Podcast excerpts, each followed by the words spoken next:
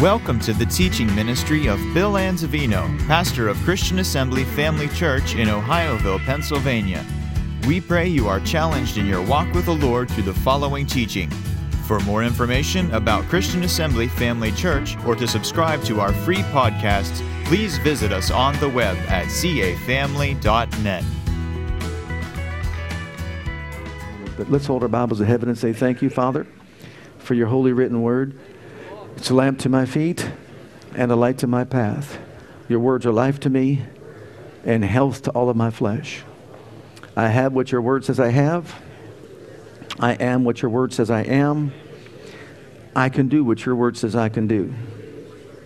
Holy Spirit, anoint my ears to hear, my heart to receive, and my mind to be open to the knowledge of the truth that makes me free. Quicken me according to the word change me from glory to glory, and I boldly say, I will never, ever be the same again. In Jesus' name, amen. So if you've come to receive, you will receive this morning.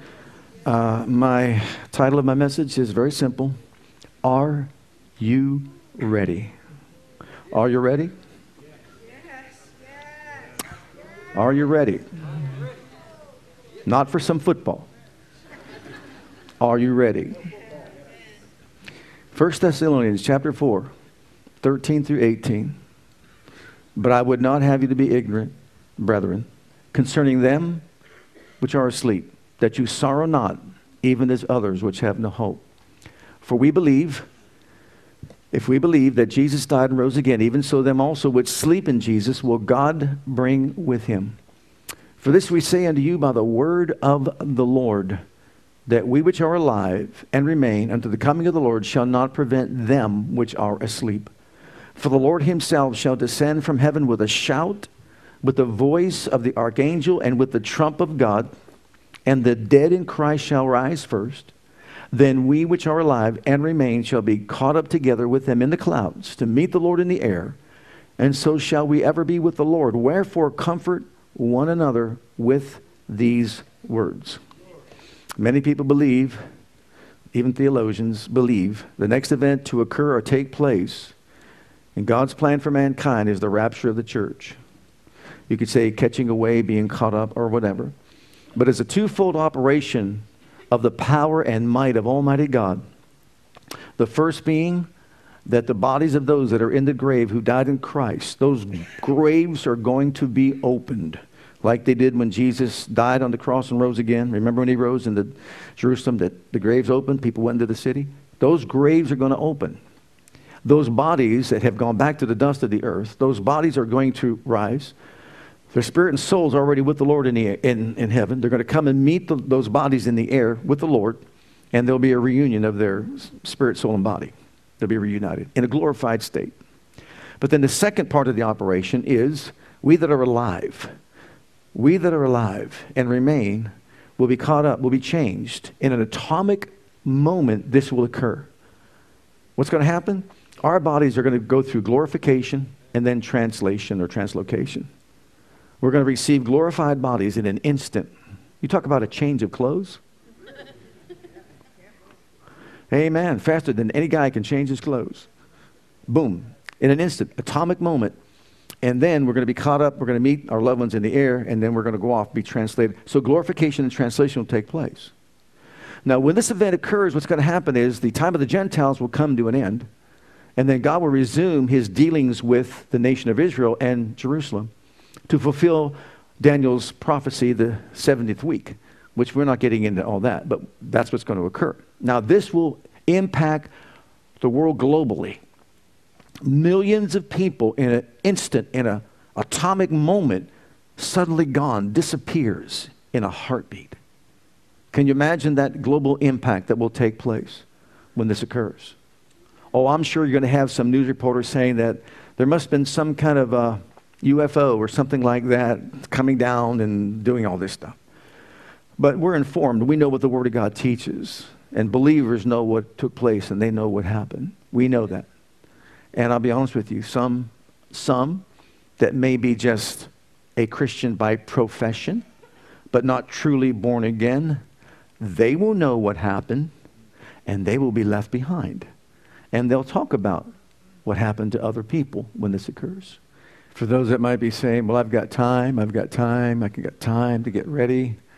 Uh, no, you don't. Now is the time to get ready. Now is the time to be ready.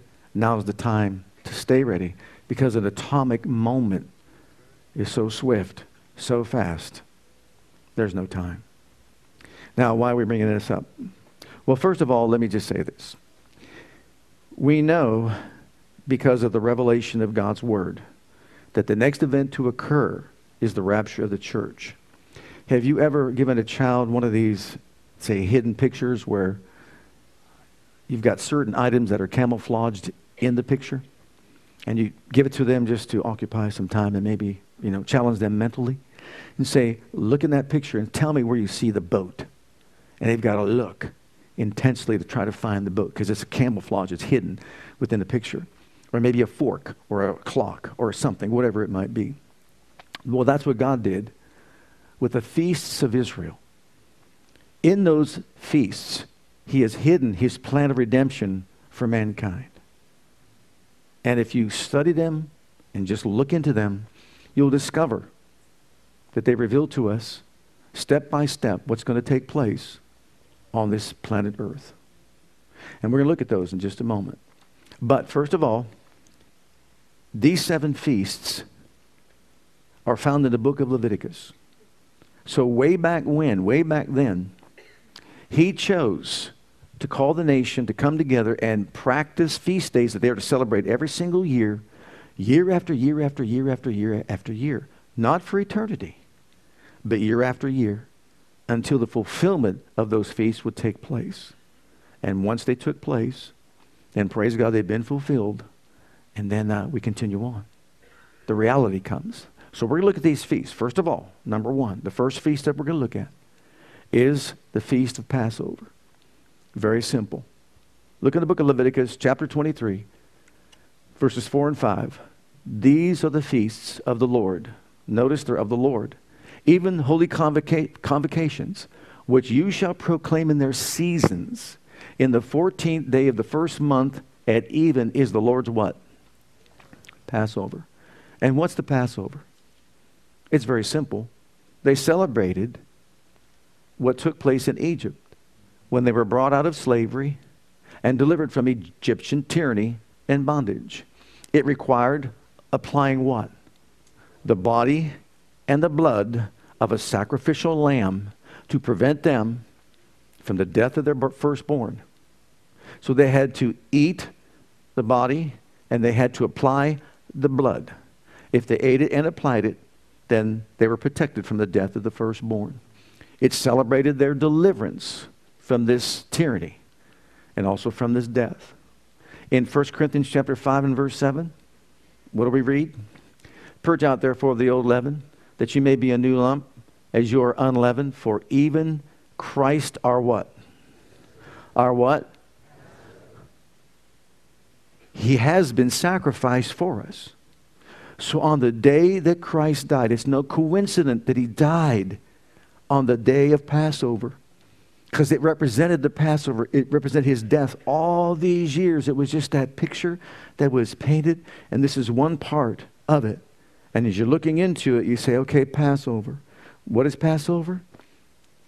Jesus delivering us, not from Egyptian tyranny and slavery, but the slavery of death, sin, the powers of darkness, hell, the grave, and everything connected to the fall of man.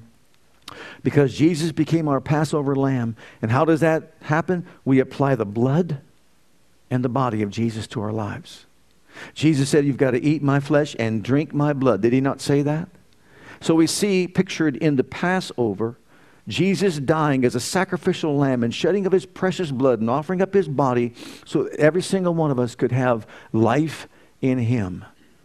That was the first feast, and it was fulfilled in Christ. And you can have a whole sermon just about that, but that's just a, a quick synopsis of it.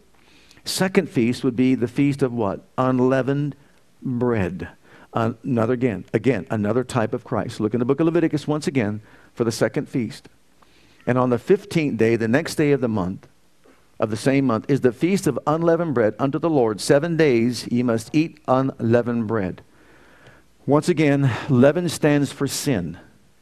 Unleavened bread. It has to be unleavened bread, not leavened bread. And this, once again, is a type of Christ. How is it a type of Christ? Well, number one, it's pure. Leaven stands for sin. Paul told the church at Corinth, get the leaven out. In other words, get the sin out. Well, did Jesus have any sin? He had no sin whatsoever, did he? It's also plain. Not a whole lot to it, just kind of plain. And didn't Isaiah say about Jesus that when you see him, there's no beauty, you should desire him? Just a common man, right? So the unleavened bread stands also for it being plain. But then unleavened bread is also what? Pierced. The matzah is pierced, right? And striped. Pierced and striped. Isaiah went on to say, Surely he bore our sickness and carried our pains, right? Surely. The chastisement of our peace was upon him. With his stripes we were healed. He was bruised for our iniquity, and so on. So, in other words, it represents Christ. So, the Feast of Unleavened Bread represents the Lord Jesus Christ, who also became what is called the bread of affliction. Same thing. Unleavened bread stood for the bread of affliction. He took upon himself our sin, our sin nature. He took upon himself everything that separated us from God. And so we see it represented in the unleavened bread, the life of Christ, but also in the practice of unleavened bread. They also had to hide a piece in the middle pocket in white linen and hide it in a house. After they cleansed the house of all leaven, this one piece of unleavened bread was hidden in the house. And they had to go find it, and they had to bring it forth, etc. Once again, it's all a type of what? Christ being buried. Not only was he pure, plain, pierced, bruised, also afflicted for all of us, and then it's the type of his burial. So he died on Passover. He is buried as our substitute on the Feast of Unleavened Bread. It's all right there for us to see. It's all right there for them to see. But for some reason, they just can't see it, and they haven't seen it. Okay, number three, the third feast is the Feast of First Fruits. The Feast of First Fruits, Leviticus chapter 23, and look at verse 10. Speak unto the children of Israel, and say to them, When you come, you become to the land which I give unto you, and shall reap the harvest thereof, then ye shall bring a sheaf of the first fruits of your harvest unto the priests. And again, it could be a message, but I'm just giving you a quick scenario. Now we've got the Feast of First Fruits, which takes place the next day. And what is that? The first fruit stands for the resurrection of Jesus Christ. You talk about something so impacting that took place back then? When Jesus was raised up from the grave Matthew says other graves were opened. People came out that were dead for many, many years. They went into this city. They proclaimed Jesus as the Messiah and the Lord of all. This was something that was done right in broad daylight. They saw this take place and happen. For the likes of it, I have no idea how anyone could not believe that he was the Messiah when you see these people coming out of their graves after he is raised up from the dead and the veil of the temple is rent in twain from top to bottom. And there those people are walking around the streets of Jerusalem, knocking on doors and saying, He's alive alive. He's risen. He's risen. He's no longer dead. He's alive. And He is the Messiah, the one, the Christ, the one you were looking for, the anointed one from on high. My goodness, how can you not see it? It's like looking into that picture and you're trying to find the little piece of whatever. It might be a clock, it might be a, a boat, maybe a little airplane or something like that. And you keep looking and looking and looking, but you can't see it, you can't see it, you can't see it. Someone else comes along and says, Can you see the airplane there? Oh, yeah, there it is right there. And you just go, Really? I've been looking for an hour and a half and I couldn't find that thing. And here you are, you just come in. In an instant, you saw it just like that. That's how it is. Some people see it and some people don't. So now we have the first fruits. Jesus is called the first fruits. Look in 1 Corinthians chapter 15. Jesus is the first fruits. Colossians says the same thing. But every man in his own order. Christ the what? First fruits. So we see Christ in the Passover, Christ in the unleavened bread, and Christ now the first fruits. Afterward, they that are Christ that is coming. He is the first one raised up from the death that Adam brought upon humanity. He's not talking about just a resurrection like the body going being raised up and dying because Lazarus was raised up and he died again. But the death that was brought upon the human race by Adam when he sinned and separated himself from God, Jesus, after his sacrificial offering of his life on Calvary's cross and paying the penalty for our sin, was raised up from the dead. That death that was placed upon Adam and everyone that's in Adam, and victorious over death, hell, and the grave. So Jesus is the first fruits, the firstborn among those that have been dead. And aren't you glad that he was for us? And then next, Pentecost. Leviticus 23 15 through 17, the feast of Pentecost. He shall count unto you from the morrow after the Sabbath, from the days that you brought the sheep and the wave offering, seven Sabbaths shall be complete. Even to the morrow, ye shall, uh, morrow after the seventh Sabbath shall be number 50 days, which is Pentecost, 50 days. So we know 50 days later, after all this took place, you've got the Passover, unleavened bread, you've got the first fruits, and now we have the Feast of Pentecost. And what did Jesus say to his disciples before he left? He said, It's expedient for you. It's profitable, beneficial for you that I go away. If I do not go away, I cannot send the Holy Ghost. So notice we're pointing to Christ. In all these feasts, we're pointing to Christ. Christ is your Passover. Christ is your unleavened bread. Christ is the first fruits arisen from the dead. Christ now is sending the Holy Ghost as he said he would to the earth. It will prove to them that he made it all the way back to glory, all the way back to heaven. He will send the Holy Ghost who will come and fill them up with his power and might so they could be witnesses for him as they live their lives here upon this earth in Jerusalem, Judea, Samaria, the uttermost parts of the earth. In the book of Acts, chapter 2, you can see it. And verses 1 through 4. And when the day of Pentecost was fully come, the day of Pentecost came. You realize it came at one particular point. It was fulfilled by Jesus when he said he would send the Holy Ghost in fire. And on that day, they were all in one accord in one place. Suddenly there came from a sound from heaven as of a rushing mighty wind. It filled all the house where they were sitting, and there appeared unto them cloven tongues like as a fire that shed upon each of them. And they were all filled with the Holy Ghost and spake with other tongues as the Spirit of God gave them utterance.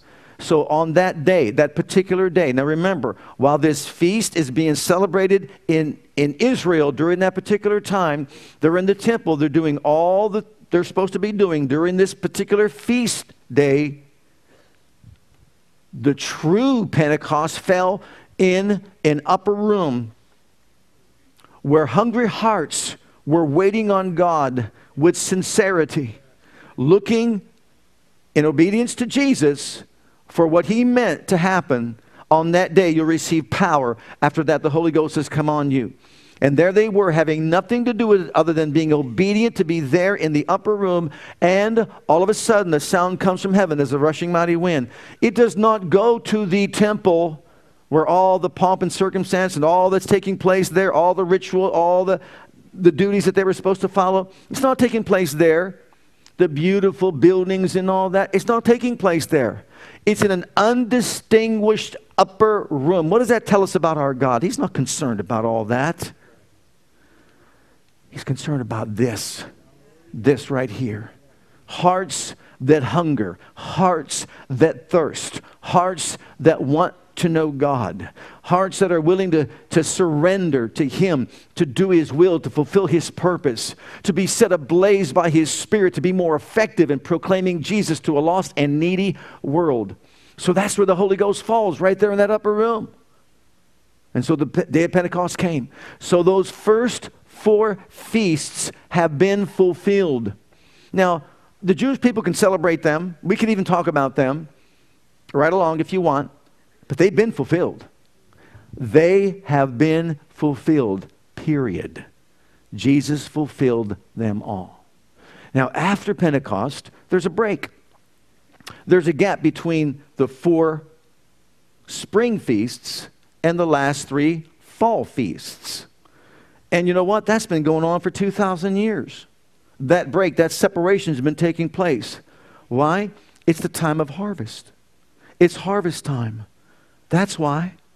We're laborers in the field of harvest. And for 2,000 years, we've been proclaiming the gospel of Jesus Christ to anyone that will lend us their ear.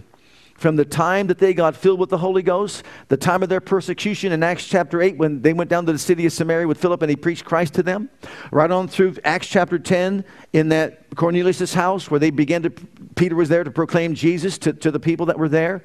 And all of a sudden, it's now spread from Jerusalem to Judea to Samaria to the uttermost parts of the earth for 2,000 years, which is called the church age. We've been living in the church age for 2,000 years, and we've been proclaiming it from the mountaintops that Jesus Christ is Lord to the glory of God the Father, who sacrificed his life for, for mankind. So we've been proclaiming it, we've been declaring it this whole time for 2,000 years. Harvest time. Well, what's next? What's next is the Feast of Trumpets. Go back to the book of Leviticus, which is why Rose sounded the alarm. Blew the trumpet, shofar, the sound that we're going to hear as believers when Jesus comes in clouds of glory.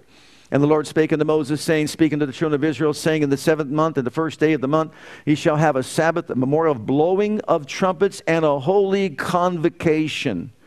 So here once again we have a revelation of this next feast, the fifth feast, which is the feast of trumpets. We can celebrate it, we can talk about it, but beloved, I guarantee you it's more important to be a part of it than it is even to talk about it because we're living in a time right now when you can look around this world and you can see what's happening. You know what's going on. You know the stage is being set for the return of Jesus. It's been 2,000 years. We're in the field of harvest. Harvest Field right now, we've been preaching Jesus, and look at how we can preach Him now, not just one on one. We've got media. You can, on your phone, reach somebody around the world and, and talk about Jesus through text messaging and, and Facebooking and all these different things. All the means we have, all the media that we have right now. You're talking about at a time right now, praise God, that we're setting a stage for Jesus to come. And guess what? We're now about to enter into the celebration of the Feast of Trumpets, and many believe it could happen this year. So that's coming up like now. Now, today, tomorrow.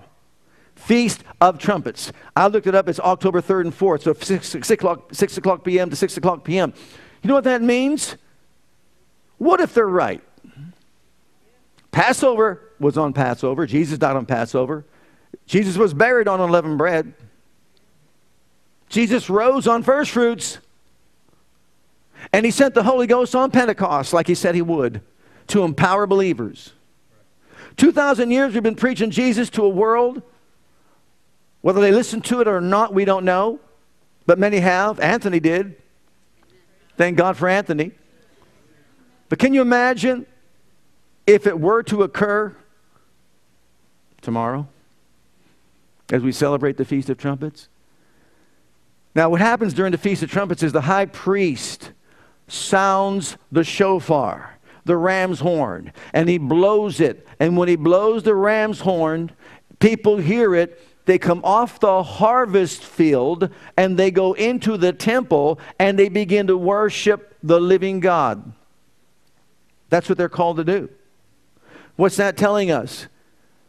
The rapture is the sound of the trumpet as Jesus comes in clouds of glory. Who's the high priest? Jesus. The trumpet sounds, and when that trumpet sounds, oh my goodness, it is so impacting. Graves open. Imagine how impacting that would be. Where, where are you going today? Just visiting, you know, my grandfather's grave? What a surprise. Kaboom!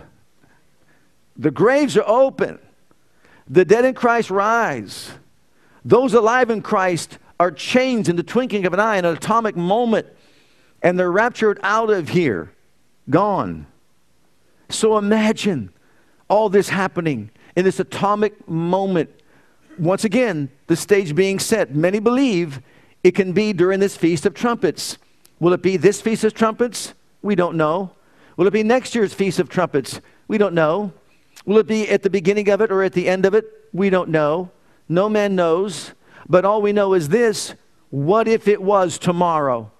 What if it was in the afternoon, in the evening, before you go to bed at night, because it's 6 o'clock in the evening to 6 o'clock in the, the next day in the evening. What if it happened? What if it were this weekend or this beginning of the week? What would you change in your life? What would you do with your life? All the things that we think are so important right now, my goodness, would you give them up to be a part of that train that's leaving? Would you? Or would you adjust something even today in your life because once again, we can become callous. You realize that we can become callous as we look at some of these things. Why? Because we're natural human beings and we sometimes take things for granted. We come to church, we have a celebration of the Lord's communion, we go through it, da da da da da da. Is it coming from the heart? Do we really mean it? Are we really aware of what we're doing? Do we really appreciate the sacrifice? Do we know in our hearts that 2,000 and some years have come and they have gone, and we've been preaching Jesus to this world that we live in, and the time clock on the time of the Gentile is becoming to an, it's coming to an end. It's going to be clicked off, and God's going to deal with Israel and Jerusalem to finish uh, the transgression. And oh my goodness, it can happen in the blink of an eye so quickly. Would it not move us and motivate us to say, as we heard today, Go higher, raise the bar, realize your time is short. Let your friends know, let your families know. It's going to be that quick, just like that. You need to tell someone, share with them. That's the next event. And my goodness, someone says, Well, it's not happening. That's what Peter said for 2,000, all these years. It's not been happening. You know why? Because it's like that. Because when it does, it's over. It's gone. And you don't want to be around for the last seven years. And before I go on to the next one, let me just say this. We live in a time right now when people say, I'm a professing Christian. I profess to be a Christian. And you know what? That could be scary. Because you can say, I go to church on Sunday, I profess to be a Christian, and live the way you want to live every day of the week. You can say you're a Christian because maybe you did something like maybe you were baptized with, in water when you were a baby or something like that. You made no choice in that. You can say I'm a Christian because my grandmother's a Christian, my parents are Christians, and you know, they brought me to church all the time, and I've gone to Sunday school and all that. And I know the stories of the Bible, et cetera, et cetera, et cetera, et cetera, et cetera. We can go on and on and on. Let me tell you something right now. You must be born again.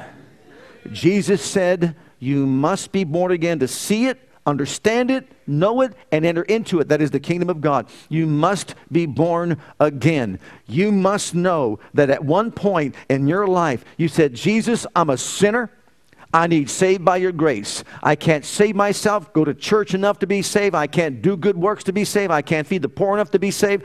There's nothing I can do on this side of heaven to save myself. And if someone else got me baptized when I was a baby, it has no meaning whatsoever. I realize and I know right now that if I was a child of God, listen, I've asked people, are you born, are you, are you born again? I'm a Christian. Well, how do you know you're a Christian? You're you born again? I don't know what you mean. I know there could be a matter of semantics, but let me tell you something right now. If you don't know, you better know. If you don't know if you've been born again, you better know you've been born again. Not because you're sitting here in church, but because one day in your life you had a revelation that I need a Savior. Someone died for my sins. He was raised from the dead for me. He's alive right now. Jesus, I surrender my heart, my life. I deny myself to take up my cross and follow you and you alone. Hallelujah, with my life. And someone says, Well, I said a prayer but if you said a prayer and there's been no change in your life, by the fruit you shall know them, Jesus said. Does a fig tree bear apples? Absolutely not. In other words, you're going to have a conscious awareness of the fact that your life has got to change. It has got to change. He said, Every branch in me that doesn't bear fruit is cast aside. If you say you're in me, but you bear no fruit, you're cast aside. So, what are we saying? It is so important for us. And I, am telling you right now, beloved, I'm saying it as if he was coming tomorrow night tomorrow sometime. I'm sharing with you right now to let you know and let your friends know and your family know that are you ready? Because if you're not ready, if you don't know, if you think you've got time for this, that, and the other thing, and you know what? You may not be ready because to be ready, you've got to be washed in the blood, born of the Spirit. You've got to have Jesus in your heart. A conviction of sin will come upon your life as well. If you can live your life, for example, and please, please this is not meant in any way to, to put anybody down, but if you're living in sin, living together with somebody, and you're involved in, in, in, immorality and all that, and there's no consciousness whatsoever about the sin, something is wrong. I'm going to say it again. Something is wrong. If you are a Bonnie and Clyde and you're robbing banks for a living every single day and you have no consciousness that you're doing something wrong because this is just your, what, this is your profession? Something is wrong if there is no deep conviction within the soul, within the heart, to live a life that is pleasing to God. Something is wrong. Why? Because apple trees produce apples, because plum trees produce plums, and pear trees produce pear, and holy trees produce holiness, and righteous trees produce righteousness, and godly trees produce godliness. That's why. And so the appeal that I'm making to all of us to let us all know here and our friends as well, to let everybody you might even think is not showing any signs of being born again. No conviction whatsoever. They might profess to be a Christian, but I'm telling you, when the trumpet sounds, they'll be left behind. Because you see, it, wasn't here. They weren't born again. You say, what's the requirement then? Do I have to do, do, do, do, do? No. You have to be born again. Born again. Where you've accepted Christ into your heart to be Savior and Lord of your life. And that's next on God's agenda. And because 2016, right now, October 3rd and October 4th, Feast of Trumpets, is upon us. What if it did happen? The other ones happened on the day. What if it happened? You ready for that? Are you ready for that? We need to be. The next feast is the Feast of Atonement. The Feast of Atonement, let's go to Leviticus and read it. Also, on the tenth day of the seventh month, there shall be a day of atonement. It shall be a holy convocation unto you, and sh- you, you shall afflict your souls and offer an offering made by fire unto the Lord. This, for the church, has already taken place. But you see, Orthodox Jews have not accepted the Day of Atonement as being done yet. Very simple. Jesus, when he arose from the dead, took his blood and offered his blood in the high court of heaven for humanity. He took that blood on the behalf of anyone who would believe. Now, remember, we talked about the day of Pentecost when they had the sheaves and they had to have the two loaves? The two loaves? Those two loaves represent Jews and Gentiles. So the body of Christ is comprised of Jews and Gentiles that have accepted Jesus Christ as their personal Savior and Lord. So in this church age, you've got Jews and Gentiles in the family of God, and they're all going to be raptured out of here. But the Orthodox Jew has not accepted the blood of Jesus Christ because they don't accept him as their Messiah. So, this Day of Atonement that we're talking about here will not, as far as they're concerned, it's already been done, but they're not going to embrace it until the second coming of Christ. So, after the seven years of tribulation, after the rapture of the church, and there they are being surrounded by all their enemies, and you realize it's got to come to this. You know, we talk about elections, we talk about what's going on in the world today. Look, we can do all that we can to expedite the process, but I'm telling you right now, the time is coming when Israel will be surrounded by every enemy and foe that will try to wipe them off this planet. It's inevitable. It's going to happen because the Bible says it's going to happen. There will be an Armageddon. There's going to be a Gog and Magog. It's going to happen. Okay, so no matter what, it's going to happen. So if you're left behind for seven years, you're a professing Christian, but you really didn't get born again, you didn't commit your life really to Christ and deny yourself, take up your cross and follow Him, you're left behind and you're going to know what's going on. And during those seven years, you are not going to be around whatsoever. It's going to be the worst seven years on this planet that it's ever seen before. At the end of those seven years, Israel will be surrounded by every enemy to try to wipe them out. And then all of a sudden, when it seems like as though it's going to happen, their Messiah. Jesus will come in the clouds of glory. He's going to come with a vesture dipped in blood. He is going to come with a two edged sword in his mouth. He will defend Israel. He will honor the covenant with Abraham, Isaac, and Jacob. And when he comes, he's coming not as an infant, not as a child to be pushed around by humanity. He is coming as King of kings and Lord of lords, and he will take vengeance upon those that have disrespected and disregarded his, his people Israel. And I'm telling you, when he comes, that's when they'll look up and go, the scales will fall from their eyes. And they'll realize the Day of Atonement already happened. They were right. Those people were right. The blood was shed. They applied it. Jesus did it. That's when they're going to see it. That's why everything has got to go back to Israel. That's why it has to go back to getting rid of sin from Jerusalem. And that's when it's going to be gone. What's, what can wash away sin? Nothing but the blood of Jesus. Well, they don't accept the blood of Jesus. We do, but they don't. But when they see him in those clouds, they will. You talk about cleansing Jerusalem by the blood of Jesus, cleansed each and every one. We've been redeemed, not corruptible things, but incorruptible by the precious blood of Jesus. And so, thank God, Jesus, it all points to Jesus as our high priest, made that sacrifice for us. And now he reigns as the high priest at the right hand of the Father, making intercession for all of us. And then finally, we come to the last one the Feast of Tabernacles. The Feast of Tabernacles in Leviticus, you can see it there, 23 34. Speaking to the children of Israel, saying, The fifteenth day of this seventh month shall be the Feast of Tabernacles for seven days unto the Lord. So you can say in seven days, in one week, we have a revelation of God's plan of redemption for mankind. And here the seventh one is the Feast of Tabernacles. And what does tabernacle mean? That God will tabernacle on earth with man. God will live on earth with man. And that's when Jesus comes back and sets up his eternal his, his kingdom on this earth for 1,000 year millennial reign and a reign as King of Kings and Lord of Lords. And I'm telling you right now, it doesn't matter what news media would uh, cover what takes place when he is sitting on the throne. They will not be able to say one thing, report one lie, exaggerate one thing whatsoever, because when he reigns as King of Kings and Lord of Lords, there's no more CNN, MSNBC, Fox News, there's no more ABC, NBC, all the stuff that's going on that we're faced with today. There's nothing but good news. There's nothing but the good news that, hallelujah, the King King is here. The Prince of Peace is here. He reigns in power and authority upon the earth, and we're his subjects, and we're gladly serving the King of Kings and the Lord of Lords. And you're not going to hear another report of this, that, or the other thing. You know what you're going to hear? You're going to hear some good news this morning. Good news this morning. Every day you get up, no bad news. Nobody died. Nobody got ran over by this, or no bomb blew up, and nothing like that. Nothing but good news. It's a wonderful day. Hallelujah. In serving the King of Kings and the Lord Lord of Lords.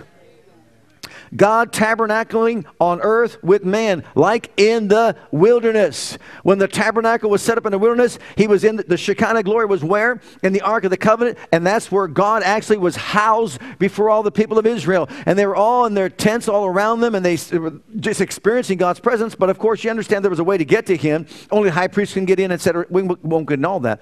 But they're on the outside. There's the entrance. The one on the eastern gate is the what? The gate of praise, Judah. You can get into the outer court, then the holy place, then the most holy place of all. Well, guess what? That doesn't exist anymore. What? Know you not that you are the temple of the Most High God? As God had said, I will dwell in them and I will live in them and they'll be my, I'll be their God, they shall be my people. We are the tabernacle. We are the dwelling place. The church collectively and the church individually. We're all the temple, the tabernacle of the living God. You're his mobile home unit on earth. Everywhere you go, you house the Shekinah glory of God. God's seven feasts reveal to us his redemptive work for mankind. In those seven feasts, camouflaged in the picture that we just painted here today, he became our Passover. He became our unleavened bread. He was the first fruits from among the dead. And Pentecost came and cleansed us from the inside out with the fire of God to make us fit to house the presence, power, and the glory of the living God. And for 2,000 years, we've been shouting it from the mountaintop praise God that Jesus Christ is Lord. And those 2,000 years are coming to an end. And right now, we're just praising God, thanking Him that the trumpet is going to sound, the dead in Christ are going to rise, we're going to be changed. Israel will be delivered and set free and then 1,000 years. Can you imagine just 500 years of no arthritis? Can you imagine that? Oh, thanks be to God. Well, beloved, you've heard it, right? You've heard it. What's the question? Are you ready? Don't we need to hear this always so we can always be reminded to be ready? Be ready. Now, join together with me in support if you're with me on this. How many of you want him to come before this election?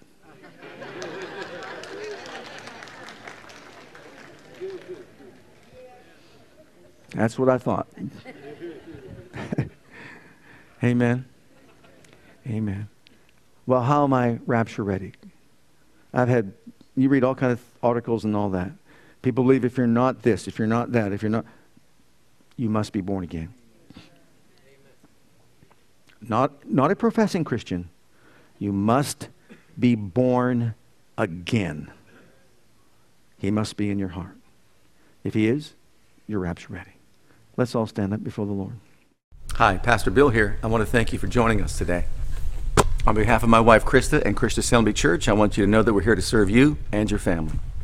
Whether you have young children or kids in elementary school, if you're a teenager or a young adult, we have a passion to provide a safe and comfortable environment where you can grow in God and build a solid foundation of His love for you. And with that foundation, we encourage you to take the gospel of Jesus Christ with you wherever you go. It is our heart at Christian Assembly to be an outreach, to be the hand of God toward Jerusalem, Judea, Samaria, and the uttermost parts of the world. We want to join as the body of Christ to make one last trumpet call before the final trumpet sound, and through a life of worship, bring in a harvest of people. With whatever gifts God has given you, we want you to be free to share those gifts and talents. Life is most fulfilled when we share God's love with others. And in all that we do, we want to demonstrate the power of the name of Jesus to the world through a ministry of excellence to God first and then also to you. So, whatever the situation, wherever you are, whatever you're going through, I want you to know that we love you and God loves you and has a wonderful plan for your life. And that plan begins by making Jesus the Lord and the Savior of your life. And if you've never made that decision yet, I'd like to invite you to pray a simple prayer with me. And if you will, Jesus will become your Savior and your Lord. Just repeat after me this prayer Heavenly Father, I come to you just as I am. And I believe with all my heart that Jesus died for my sins and was raised from the dead for me. I open the door of my heart. I call upon the name of the Lord. Lord Jesus, come into my heart. I now accept you and receive you as my personal Savior and Lord. Heavenly Father, I have called on the name of Jesus. I'm now your child. In Jesus' name, amen. Now, if you prayed that prayer with me, I encourage you to get into a good Bible based church where you can learn to grow in your Christian faith and experience. God bless.